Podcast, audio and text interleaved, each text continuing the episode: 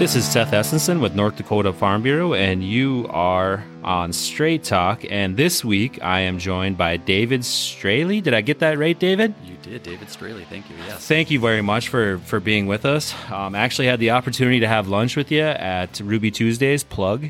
Had a great lunch. You were recommended by our CEO, uh, Jeffrey Missling, and and Pete, and definitely the type of guy as we like to say on the farmer ranch, that you could just sit down, have a beer with, have a good straight conversation with, cut the BS, and and can't tell you how much I've appreciated the time and the opportunity I've had to spend with you. Thank you. And we are here today to sit down and discuss your vast knowledge on the state of North Dakota's electrical grid.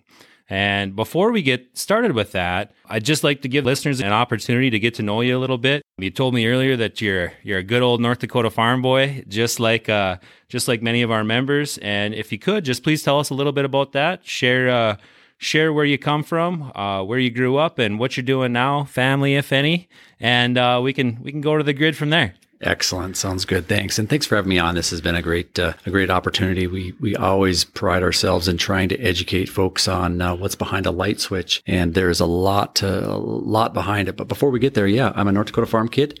I grew up in Carrington, North Dakota, a little farm up there on the northeast side of Carrington, um, mainly uh, small crops, uh, a little bit of other production, and um, just happy to have uh, happy to have had the chance to learn the good old farm value system in North Dakota. Then from there, just off to engineering school, then to a master's of business, and then uh, decided I didn't have enough student loans, so I went back to law school after that. So uh, I, I've got a three degrees that I'm still paying for today. Happy to do it. Happy and proud to know that uh, where I am today is because of that. So education uh, is just the base level of any uh, any good career, no matter if it's in agriculture or energy or anything related to that. But, uh, happy to sit down have a beer with any of you, your members, as as we go forward, uh, whether it be ag policy, energy policy, or value added ag, value added energy. Uh, there's just so much linkages between our two industries that you, you, really can't pull one without pulling the other. So, but happy to to be here today. And uh, yeah. A lot of us um, ultimately don't put a whole lot of thought and effort into all the variables that that go into what delivers that that reliable and affordable power for North Dakota citizens. So if you could please give us the the 30,000 foot view if you will of of how North Dakota's power grid in and of itself functions and how that may tie into the country as a whole. Yes, that thanks. That's a great question and and really it's it comes down to there's just got to be a ton of education done to to, to every consumer. Uh, those of us in the younger generation, I'll say, and, and the generations coming behind us, we're going to have to have some major 30,000 uh, foot education sessions and then start drilling down into it because the grid's changing. Um, the fuel supplies are changing. The, the, the mix of generation is changing. And as we make those changes, there's, there's going to be impacts felt. Uh, I can tell you right now, you know, my career of 17 years in the energy industry, the the North Dakota grid, which is part of the the combination between the MISO grid, uh, the Midwest Independent System Operator grid, call it MISO or MISO, um, which covers approximately 14, 15 states throughout the Upper Midwest. But also North Dakota is part of it's it's considered part on the seam, which is kind of the, the, the, the exchange between any two systems. Uh, but the other grid is the SPP, Southwest Power Pool. And that's, that's typically your rural farmers in North Dakota, your rural areas, uh, all your rural cooperatives feed in through that system. So those are the two types of systems that are that exist, and I think SPP has approximately 13 or 14 states in their service territory as well. Um, each of those grids, and you'll hear about them: ERCOT in Texas, you'll hear PJM, uh, you'll hear the California ISO markets. All of those grids, I, I believe there's about 10 or 11 across the United States. All of those grids, those independent system operators, those ISOs, they're all independent of one another. They can trade across the seams, but for, for very good reasons, they are independent of one another so that the whole system doesn't go down should one of them go down. Um, in, in addition to some several other really good reasons.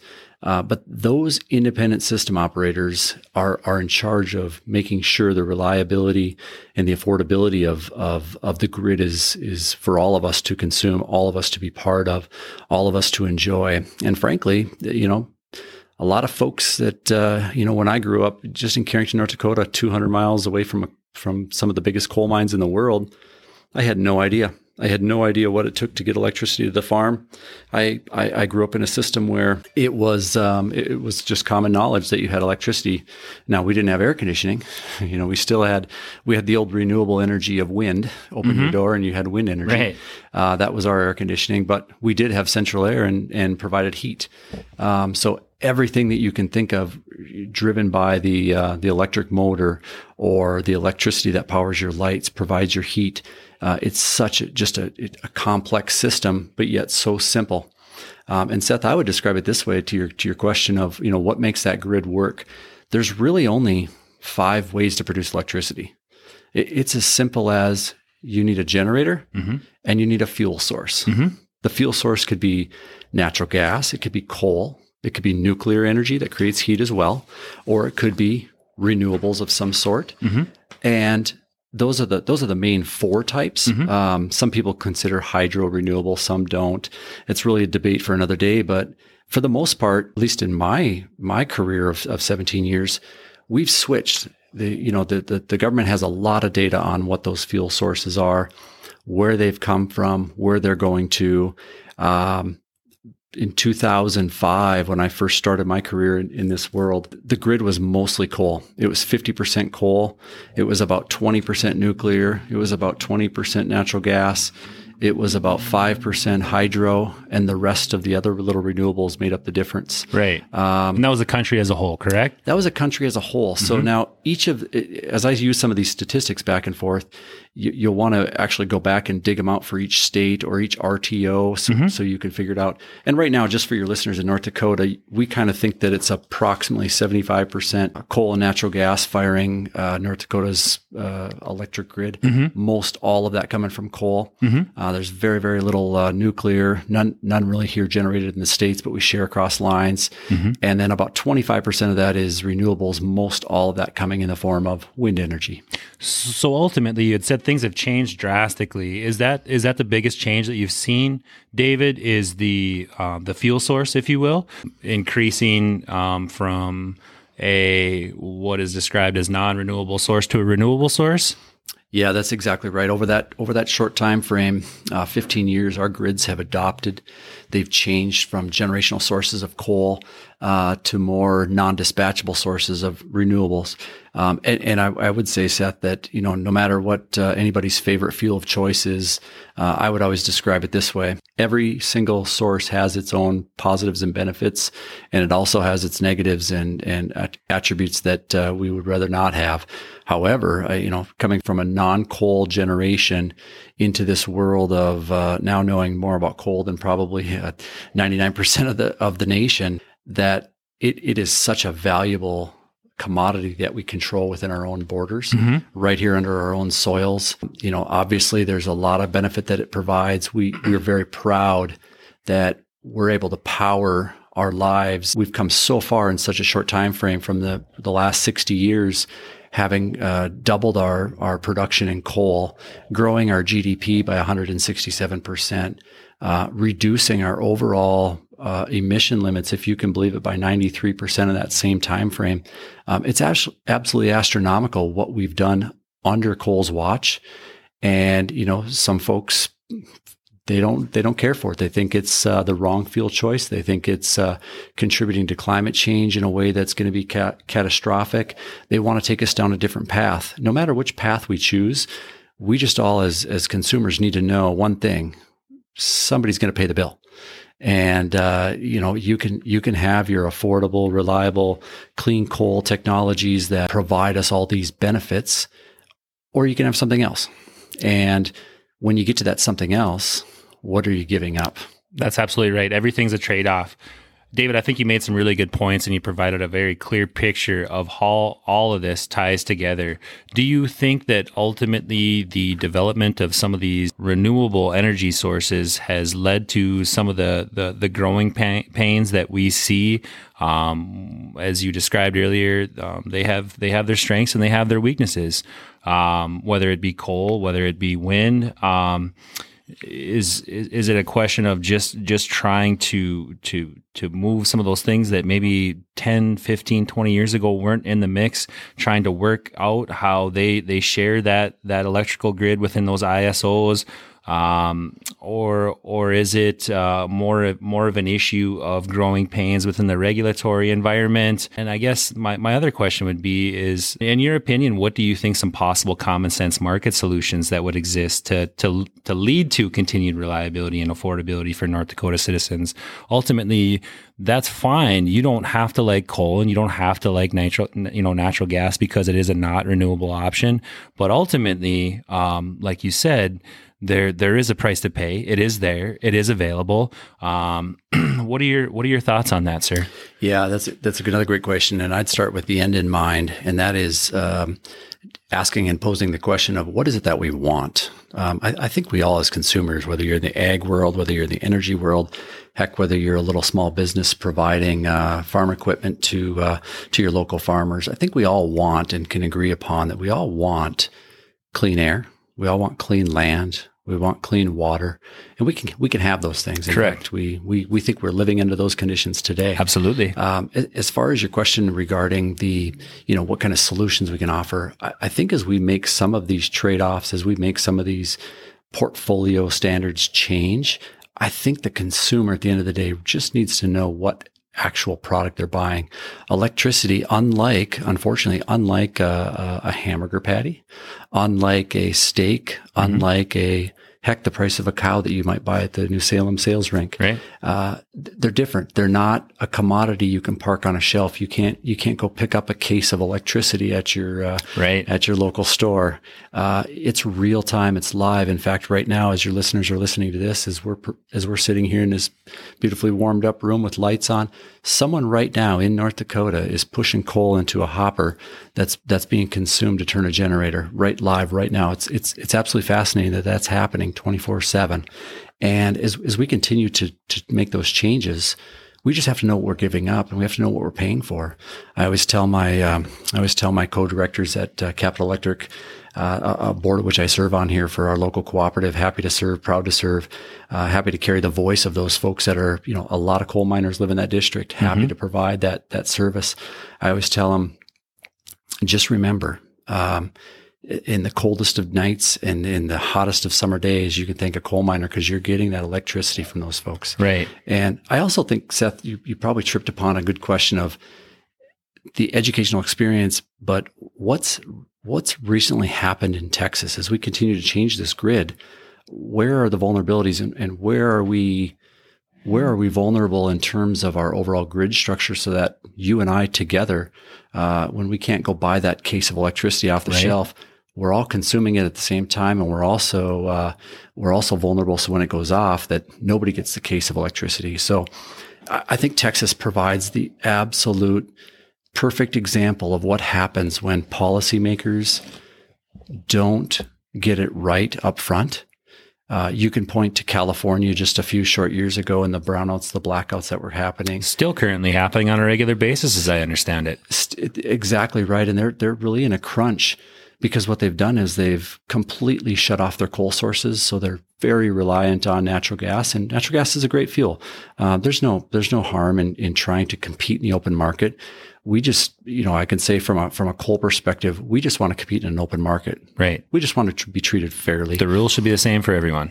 We absolutely positively know hands down we can beat even when, when folks talk about cheap, affordable natural gas, we are currently even at cheap, affordable natural gas, we're still under the production prices of cheap, mm-hmm. natural, affordable gas. So when someone says, well, there's so much natural gas and we can just use it, it's cheap. And uh, I would also point them back to our own government and our own, our own people who it wasn't just but one decade ago where gas prices were 14, 15 bucks a decatherm.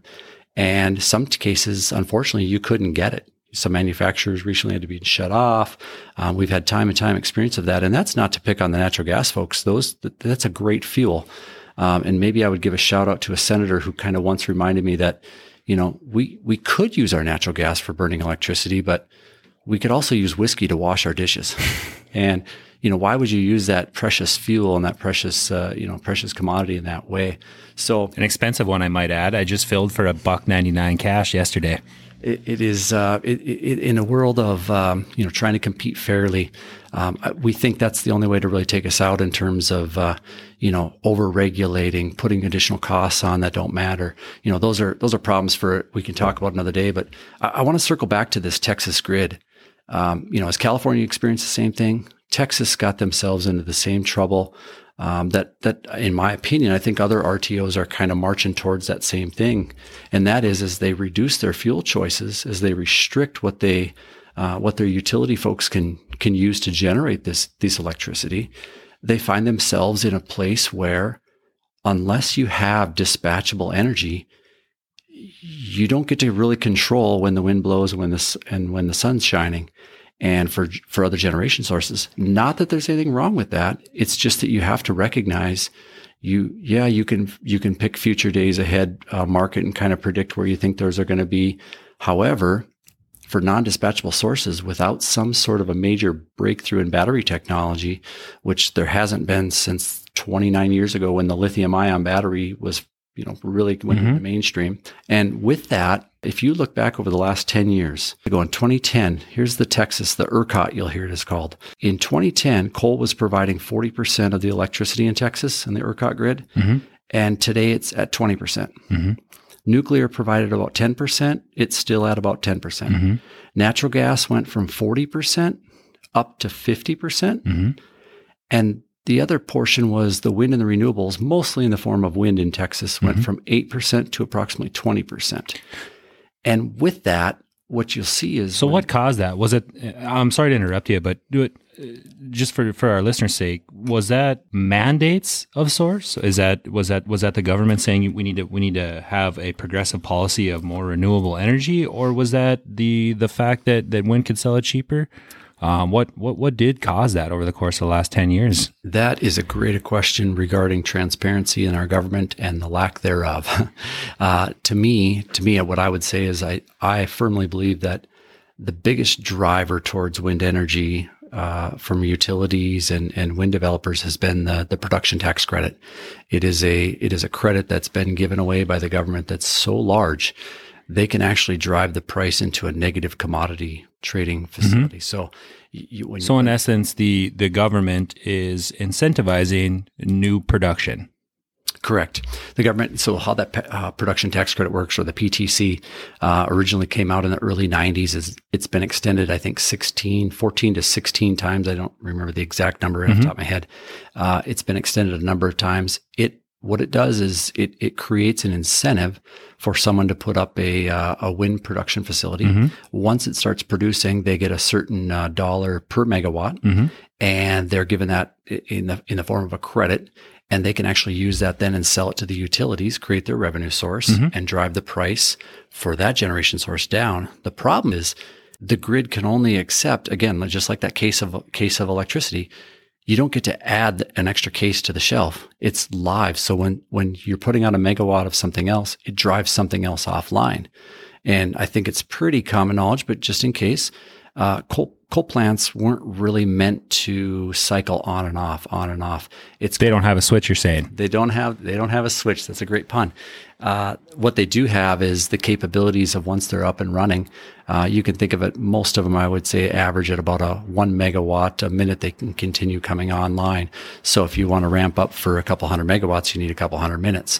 And, you know, it's that instantaneous. You need the grid live 100% of the time. You can't afford a couple seconds off. Uh, so that's, it, it, it just is real live time. So as you're driving other sources on, something else is coming offline. And when you have a non-dispatchable energy source, it's first priority on the grid. It comes on, it kicks something else off. And then when it goes away, you have the situation that happened in Texas. You don't have any electricity. Nobody's got it available. Nobody's putting a case of electrons on the shelf anymore. Correct. coming full circle back to te- uh, to Texas, I'm sorry to interrupt you for the second time, David. But in in your opinion, what opportunities do we have to learn um, from Texas? I mean, obviously, we don't wish um, that you know a couple million people go without power for the better part of a week. I mean, certainly as as a farm boy and myself uh, growing up on a livestock ranch. I'm ashamed to say it. I mean, the power here has been so reliable. We don't even have three generators that that would require to run our three separate wells to get all of our cattle. I mean, so certainly it's easier to learn from somebody else's misfortune other than your own. Um, the last time that I can remember going um, a matter of more than a day without power was probably that storm in '97. Is that what it was? I was I was just a kid. I think it was '97. You were uh, you you were getting the, the first degree under your belt by then. I'm nodding because uh, there's this, that was my first degree in engineering, and uh, look back and go, yeah, that was. Um, that was a that was a system based upon not that we didn't have fuel, but on a mechanical uh, issues of uh, infrastructure of, of, infrastructure of tree branches on lines, down lines, power lines that split. Um, you're talking mechanical issues there, not a lack of fuel. So more weather related and and um, structural. Um, but yeah, it's it. You know, this, to circle back to that Texas and what can we do? How can we fix it? What can we what can we offer for solutions? You know, our our number one driver. We've been long in the tooth on asking for that uh, production tax credit to go away. Um, you know, I'll, I'll, share a little a little bit of reasoning with your your listeners out there that um, if you think the the wind production has has gotten it um, a little bit unfairly, um, I'll, I'll, say preview the next the next decade and say you should see what the government's going to give to the solar industry. uh, I, I, laugh half half uh, jokingly, but you know these are elected officials making these decisions. Some of them have already been in place; they're already available today. You know, I've been also very high on offering any new technology. I won't call it a subsidy, but offering them a discounted rate into the marketplace to get them up. Because look, at the end of the day, Seth, if if you, your listeners, me, uh, my family, if we could actually produce wind at a negative price, that would be awesome. Correct. All, all of us could benefit from that. We, Absolutely. We as consumers could produce our we could produce uh, our cattle cheaper. We could produce our, our our grains cheaper. We could use less energy. That's that's that's a that's a win win. However, when we all are paying our federal taxes, and I know your listeners are all paying their federal taxes, I hope that, so. When that when that money is then used against us to knock out you know the the coal industry and and and take away some of these coal jobs that's just insulting. That hurts. You know i think it's it's kind of sounds like crony capitalism. I won't ask you to comment on that one. Bit uh, it is a bit much. And you know the first 5 to 10 years probably okay but we're going on our 30th year and also just remember that it carries forward 10 years once you once you start that so we're going to be going into 40 some years of production tax credit i'll just comment again it doesn't i, I don't know that it sounds all that sustainable to me um, can't tell you how much i appreciate it obviously a very knowledgeable man 17 years in this business uh, wife, three children, I think you mentioned. We were at lunch. We could not have a beer. The next time I come into town, we're going to sit down. We're going to have a steak and, uh, and definitely maybe a beer. Can't thank you enough, David. Thank you so much for educating me and the opportunity to educate our listeners.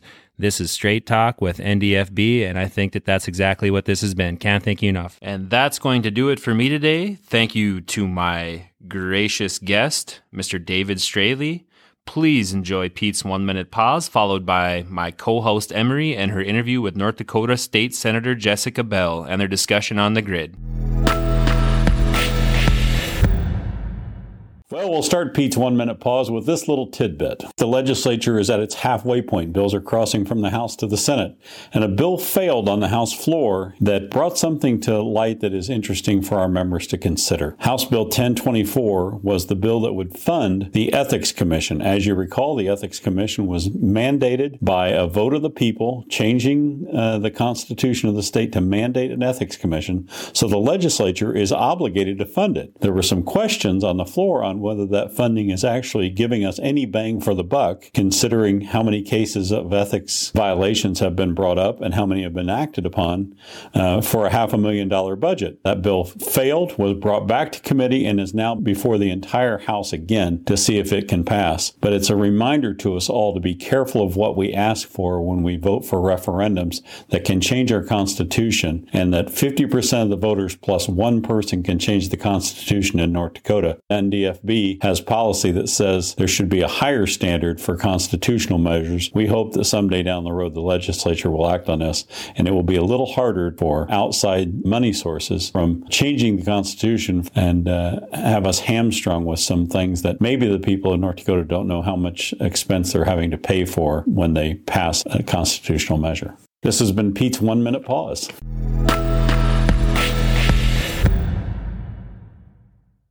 This is Emery Melhoff, your North Dakota Public Policy Liaison, and I am here with Senator Jessica Bell. Senator Bell is the Chairman of Finance and Tax, and she's here to chat with me today.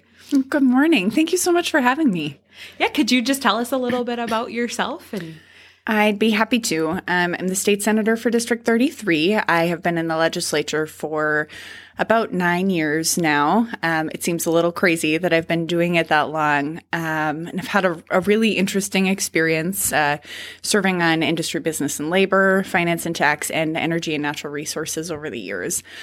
Um, I grew up on a farm and ranch just six miles north of Dodge, North Dakota. I didn't stray too far from there. I went to NDSU, got my Bachelor of Science in Economics and Natural Resources Management, um, kind of by accident almost. I was looking for something ag related and engineering related because I thought engineering was a path for me until I took a few courses and realized that was too much computer time for me. I needed to be outside. Um, so I stumbled into the program that I just fell in love with.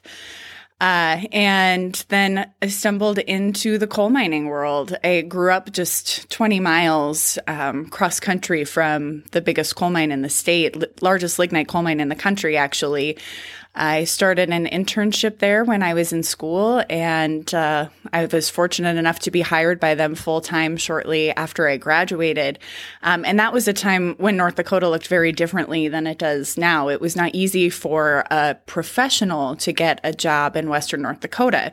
There wasn't much for economic activity other than the way I grew up with farming and ranching. And so I knew that I didn't want to go home and take over the ranch. My brother has done that and I get to go out and help as as much as I as I can. I've got a flexible schedule with work now, so I get to do a lot more than um, than I was getting to for the last decade. But I'm really enjoying that. Dad and um, Lane run about 500 head of cattle, and so uh, there's always a lot of work to yeah. be done, certainly. But as I've progressed in my career with the company, I work for our corporate office now. I'm the environmental manager for our North Dakota operations, so I oversee all three North American coal coal mining's environmental departments, and that's been a very fun transition. It allows for me to work on more of the regulatory aspect, mostly at the federal level, than um, the day to day activities at the mine, which um, has been great experience to help me try and guide regulations in a way that uh, that makes sense, common sense. Maybe you could just tell us just a brief look at what an electrical grid is and what it does. Oh, awesome. Yes, I certainly can. Electric grid wise, here in North Dakota, it's not very straightforward. So I will actually, I think, start with an explanation of Texas's, and then I can kind of expand from there. But Texas, like they do with a lot of things, they're bigger and better, and so they've got their own electric grid in Texas, and so they have a bunch of different generators and a different mix of um, energy, uh, baseload power with coal and gas and nuclear, and then renewables like wind and solar, and they all work together. Um, in harmony on the grid, usually when everything is working the way it's supposed to. And, you know, electrons are running everywhere. And the regional transmission operator in Texas is called ERCOT. And they're the ones who take all the electrons and get them where they need to go and make sure that the grid stays up and running. Now, here in North Dakota, it's more complicated than that. We have a lot of baseload generators. We also have a lot of renewable energy. We have about 30% renewable energy across the state. The remaining is coal fired generation, as well as a, a, little bit of natural gas, a little bit of solar, and some hydroelectricity from Lake Sakakawea. And those all work in harmony together here as well, but on two different regional transmission um, operator systems. We've got the MISO grid and the SPP grid. And MISO is what takes up a majority of North Dakota. And then our cooperative Basin Electric is on the SPP system. And so they also work together in harmony. Electrons can go back and forth between SPP and MISO, and they do that in a way that makes sense when everything is uh, business as usual. Now, what we've experienced this last week was anything but business as usual.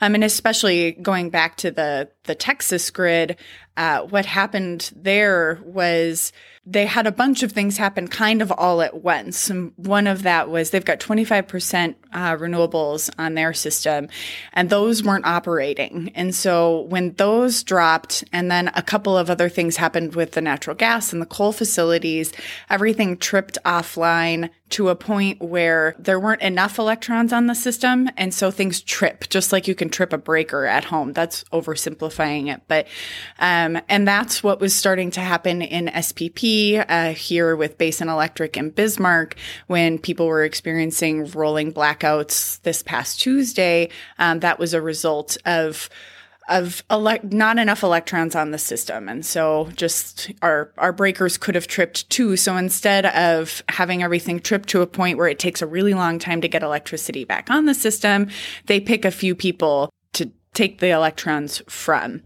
Uh, that's why we experienced those rolling blackouts. And um, it just so happened that the legislative leadership had a bill that they had introduced that we had scheduled a hearing for, where we were hearing about the issues um, and the concerns that we have with reliability and baseload just here in our state. A lot of our producers had faced concerns with waters freezing up. It, it just shows the dependency that we have on electricity in our operations because you have situations where where you know your cattle water is freezing up on an already really cold day or you really start begin to just have confidence that when you turn on the light switch it's gonna it's gonna be there. I'm sure with your egg background you can definitely see how important it is to have that reliability there I had to giggle. I would not. It's not funny, but um, I had talked to numerous people on Tuesday who got to the Capitol building for work in the morning, and they said, "Yeah, my power went out just as I was leaving the house, so it didn't really affect me getting ready in the morning."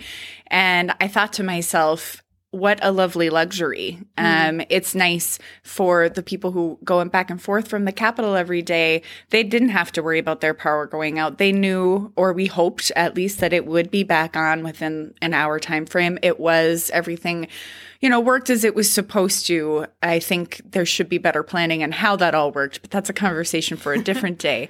But I know that um, our livestock operators can't handle when it's 30 below you can't handle a power outage for even an hour because that causes problems far beyond what anyone within those Capitol the Capitol building is even thinking about. Um, and for our farming community too if you've got a grain bin full of wet grain you need your dryers to run. Mm-hmm. and so that reliable power is important all across the spectrum. And we have gotten to a point where we expect our lights to go on our dryers to run, our heaters to work. Mm-hmm. And, and, and I think we should. We live in America. This is a place where we should be able to know that our lights will, will turn on. And that's our responsibility, I think, as policymakers. We've had a lot of finger pointing over the years, like you aren't responsible here in North Dakota for reliable power. That's up to the regional transmission operators like MISO and SPP, who are regulated by FERC through the federal government. Um, that's all really boring, but it's all been a game of finger pointing when it comes to reliability. And so that's why this past summer, legislative leadership decided to to get this bill drafted. They said we need we need to be the leaders here. You've seen states. I work closely with legislators from states like Wyoming and Texas. Um, who have attempted to do similar things to change the regulations to incentivize keeping what's already in place instead of tearing down and building new, which is the way a, a, utility makes money. They can get a rate of return from the people who buy the electricity if mm-hmm. they tear down their old stuff and they build the new stuff. It's the way the regulations are set up. And so I've got a couple of pieces of legislation to change that. I think this um, bill that leadership has is a step in the right direction as well. I don't like the form it's in, but that we kicked it out of committee. We took a lot of what I'd call the teeth out. I'm ready to take a step toward mm-hmm. ensuring reliability here in North Dakota, and I hope I can bring everybody along with me. It's really interesting to me that uh, the leaders, they must have been a little bit of forecasters because they had already seen some questionability with the electric grid because it, it, just is so interesting to me that it just happened to be a coincidence, right? That the hearing for the grid reliability, um, both the resolution and the bill happened to coincide perfectly with those blackouts. It was just a punch to show, no, this is serious. We we really need to um, seriously look at: Do we have a reliable grid? Is this is this going to serve people across across the nation. Because you're right we are america. We're not a third world country that has to plan blackouts for electrical conservation Exactly. Um, and leadership has been, um, they were really investigative, which I've really appreciated. If you were watching the Texas market ERCOT, you could see this coming. You could hmm. see a scenario where they were going to be short of power and they were going to have rolling blackouts. Now, I don't think anyone could have possibly predicted how hmm. all of this happened this past week. It was really the perfect storm, but it also was an unnecessary perfect storm. I think if they're they've got a deregulated market, um, and I I think if we all were paying a little closer attention, like leadership was, we could see something like this potentially happening, and the steps that they took watching how how much demand Texas had and how much baseload power they had, and that difference between the two, um, demand and electricity and baseload power, um, led them to this point. And the coincidence, the timing of the hearing, I think, was just kind of serendipitous, and it it really set the tone for the hearing on Thursday. I don't, I know you weren't in the room, but outside, mm-hmm. it was eerily quiet. And not many hearings are like that. I think the severity of what we were facing really had hit home. Hmm. Um, and I hate legislating with fear or emotion. That's um, I don't I don't think we make good public policy when that happens. But sometimes we need some of that emotion to spur us into action, mm-hmm. and um, and that's that's what I can see happening right now. And if that's what we need to have happen to get us some reliability and ensure that we will have reliability and low cost electricity into the future. Um, here we are. Yeah, sometimes legislation can seem so impersonal, and that's something for the lawyers and the courts to figure out. But it really is something that interacts with our daily lives and, and affects us if you're good with this, let's dive into the legislation itself. So, you said that you had a couple pieces of legislation, which I want to get into. But first, the leaders' legislation that we had heard, you talked about not really loving the current version of it or or you're okay with it but it's not your favorite what was the bill going to do and what does it do now um, so the original bill had set a standard that basically if you have a certain amount of renewable energy, there was a formula um, that required you to have a certain amount of baseload energy to make sure that you could provide power at all times. Basically, a formula and an accounting for how much renewable and how much baseload each um, producer has. And so the way it was originally structured, it wouldn't have cost utilities additional money. It wouldn't have required anybody to build anything new. It just kind of would have kept the status quo. That 30% renewable point is really important because there's an inflection point that happens once the grid surpasses 30% renewables. And there's a chart. I'm I get accused of this all the time where I'm I talk with my hands a lot. And so I'm talking with my hands for those of you who can't see me on the podcast there's a graph and the line goes very steeply upward as soon as you hit 30% and so um, that's that's a conversation about grid resiliency hmm. um, which is different of course than reliability and uh, so that's what the original bill did was we're you know we're at this 30% threshold. If we're going to go beyond that let's do it thoughtfully. And so it allowed the public service commission to um, to keep an eye on all of that um, and implement rules to make sure that we could stay that way um, the current version of the bill doesn't reflect anything that was in the original bill. I hope that we can get some of those pieces back. It's early in the process. It's it period one. It's, we always call it a hockey game, you know, period one, period two, period three, um, conference committees, which are my favorite part. and conference committees are when um, the Senate committee and then the House committee get together on one piece of legislation and and they look at their amendments and you look at your amendments and then you hash it out together. And um, it's really the first time that the Senate and the House really get to sit down and say, okay, what did you do over here and why did you change my bill this way? yes, exactly. And a lot of times it's why did you do that? What, you, what were you thinking? Um, I have such a great relationship with Representative Porter on the House side. We disagree probably 95% of the time.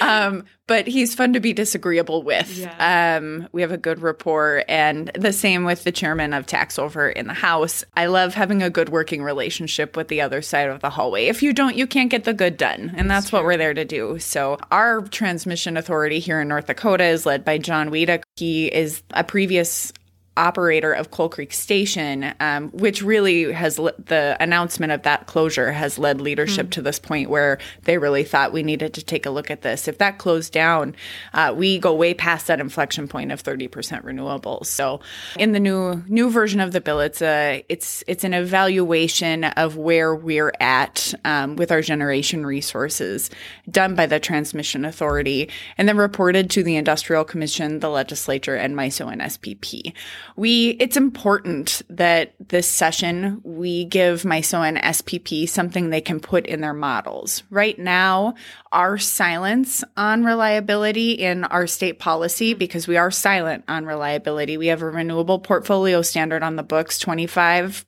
by 25. So 25% renewables by 25, which we have already surpassed. And in our silence and reliability, we are accepting renewable policies like Minnesota has on the books because they have something on the books MISO can actually put into their modeling. Interesting. And we don't. And so our silence is acceptance. And mm. I think that's unacceptable. Well, that's awesome that you guys are looking at being the leaders and saying, no, this is what North Dakota is going to look like. This is what resilience in, in North Dakota is going to look like. And we're not just going to take what another state passes. So that's yeah. exciting.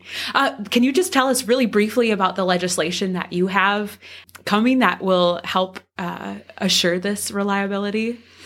So we talked a little bit earlier about um, tearing down old and building new, and utilities being incentivized to do that. Um, there are things that help that along, like the production tax credit at the federal level. Um, building new wind is very enticing for utilities, and um, while I have been calling for the repeal of the production tax credit for as long as I can remember in um, my legislative career, I've resisted the urge to try and offset that at the state level. I mm-hmm. don't mm-hmm. know I I mean 5 years ago I was saying that's not a sound policy approach. However, we've hit that point where if we don't do something, we are going to lose our baseload mm-hmm. facilities and once they are gone, they're gone.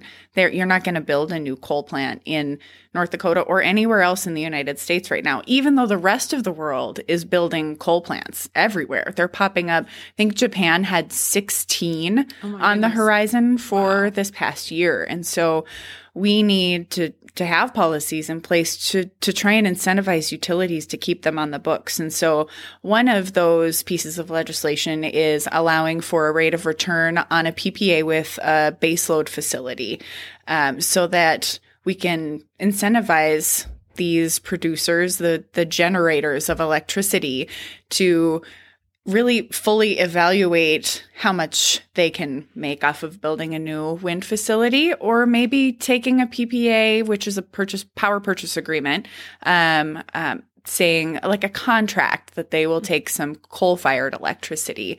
And as we look to the future, um, that bill also allows for rate recovery on carbon capture and sequestration operations as well. So uh, we're going to need to make some investments in our coal fired facilities to be able to continue selling our power to places like Minnesota and others who um, have put a lot of um, a lot of focus on carbon dioxide reductions. Mm-hmm. Whether you believe in climate change, you don't believe in climate change, doesn't really matter. If just like in agriculture, if we don't have a place to sell our product, then we can't sell it. And so you have to make sure that you're changing things on your side of your operation to make sure that you're giving people what it is that they want grass fed beef or, you know, whichever Right. it might be. That's really interesting. That's the one question that um, some of our producers have had. If coal is so effective, which it is, at, at producing reliable energy, why do we see coal plants going out of business? Um, but it's interesting to say, well, just like um, with our our corn, if we have somebody who, for whatever reason, thinks our GMO corn is bad for them, they're not going to buy it. And so, if we're producing coal energy, and and another state thinks. Um, well, that's bad for us. We don't want it. Then they're not going to buy it. Is that That's is that right? that's exactly it. It's the same thing. Thanks so much for taking time with me today, and uh, I hope that you have a great crossover week that's coming up. Uh, that's can't wait. all the House bills for our listeners out there. That's for when all the House bills go over to the Senate, and all the Senate bills go over to the House, and and our lawmakers get a few days off to to cool down and, and just to relax a little bit before they before they put their feet back to the fire. And boy, is that ever needed. Tensions get high before crossover, um, but of course, when we hit conference committees, that's when they they really get high. But we all could use a little refresher here, so so there isn't any screaming or slamming fists, or at least less, uh, on the table as we wrap things up here. It's been one of the the most tension filled legislative sessions I've ever participated in, which is strange, That but. is, yeah. I think maybe COVID has something to do with that, but that's a conversation for a different day too. It is, yeah. awesome. Well, thanks again, Jessica, for meeting with me here today, and um, have a great weekend. Thank you. You too. This is NDFB Straight Talk.